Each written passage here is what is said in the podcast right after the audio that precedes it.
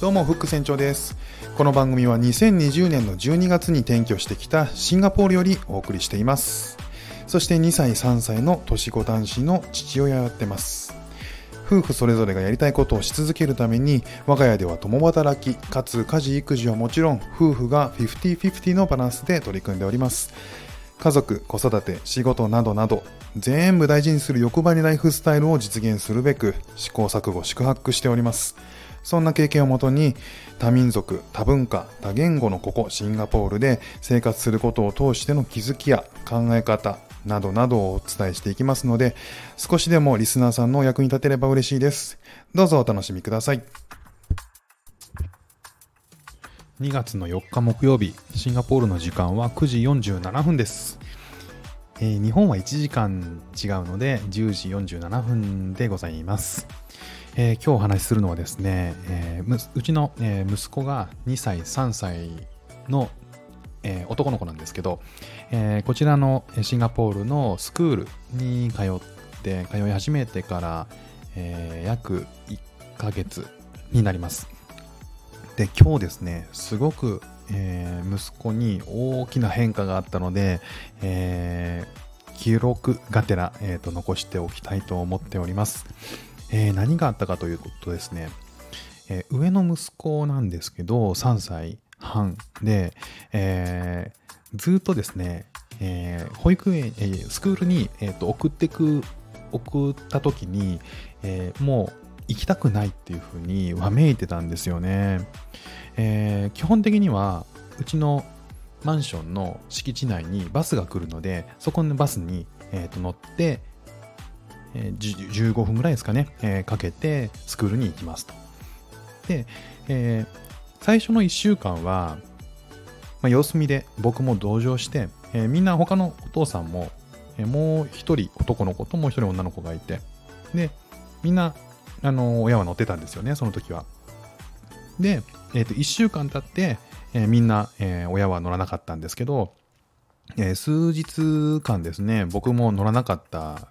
ですよね。でそしたら、えっ、ー、と、もう泣いちゃってわめいちゃって、えっ、ー、と、バスの中で立つようになったんですよね、3歳の子が。で、それはあまりにも危ないということで、えっ、ー、と、僕が慣れるまでは乗ることにしたんですよ。要は、えっ、と、スクールバスに乗って、えスクールまで行って、スクールで、え受付があるんで、受付で、え体温を測ったりとか、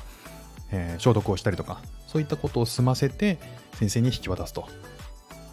で、そのえーと、ルーチンっていうのが基本的にはあるんですけど、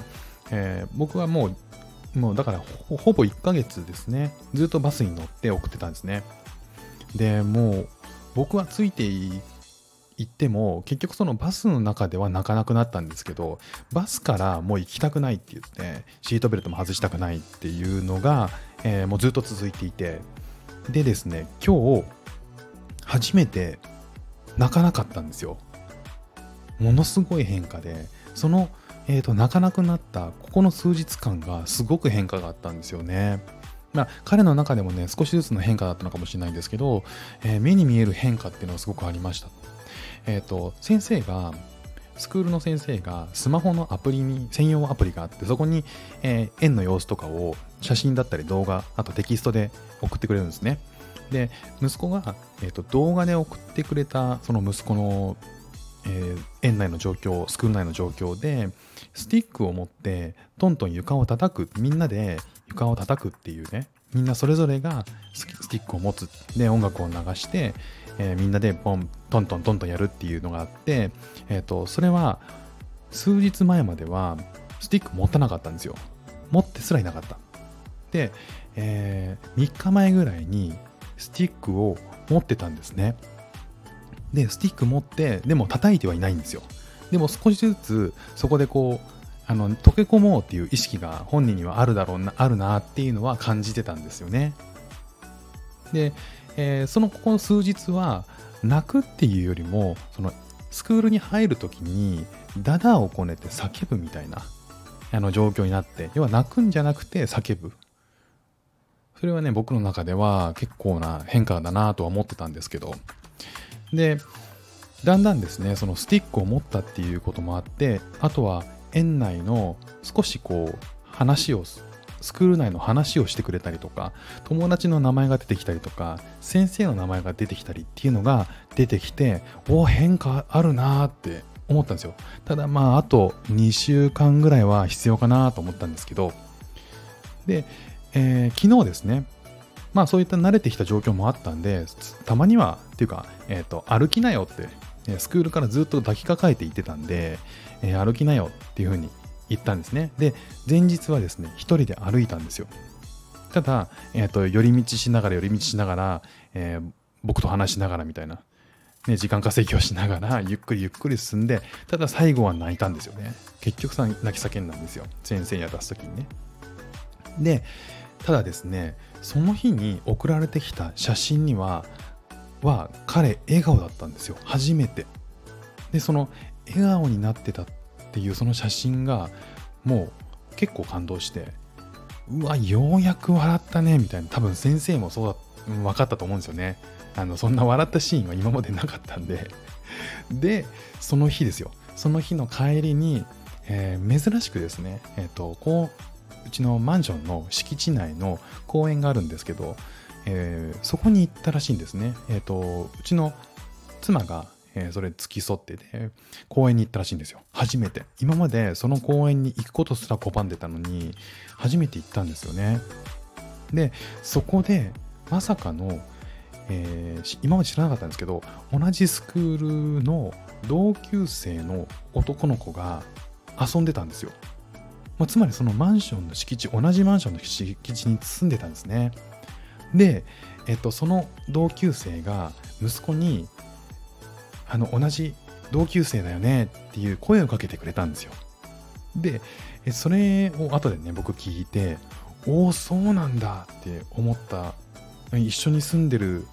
友達がいてよかったねっていうふうな思いと、同時に公園に行けたっていう、あの、今までそういう社交、社交性っていうのが全くこっちに来てからなかったので、それがね、あったっていうのは大きな変化だなと思ってたんですよ。そしたら今日朝、えー、バス乗りますと。で、一緒にスクールまで行きますと。じゃあ行こうかって言ったら、自分でバスを降りて、で、そのままね、歩いて行ったんですよ。で、えー、いつものこうけええー、熱を測ったり手に消毒をしたりとか、えー、入る前の一通りの作業も自分からスッて進んででも前に列が少しあったんですけど、先生もびっくりして、一人で歩いてくるもんだから。で、びっくりして、あ、先来て、先来てって言って やってもらって、で、全部それが終わったら、もう先生のところ、先生と一緒に靴脱いで、ね、僕そこでどこまでその彼を近くで見てればいいか分かんなくて多分こう彼の自主性を考えたらもうちょっと遠くにいた方がいいだろうなと思って遠くで様子見てたんですよ。そしたらこっち全然見ずにそのまま先生の手を引っ張ってもらってそのまま中入ってったんですよね。もう初めてですよこんなの。でねじゃああの遠巻きに、えーと、弟がそういった作業を全部済ませて弟は一切泣かないしスタコラさっさと入ってくタイプなんで今日もそうだったんですけどじゃあもう抱えろうかなと思ったら園のあのスクールの中から長男がバイバイって手振ってきてもうとてつもない変化。ねで、あのー、そこから送られてきた写真もずっと笑顔だし、えっ、ー、と、なんなら友達とブロックで遊んでる写真とかね、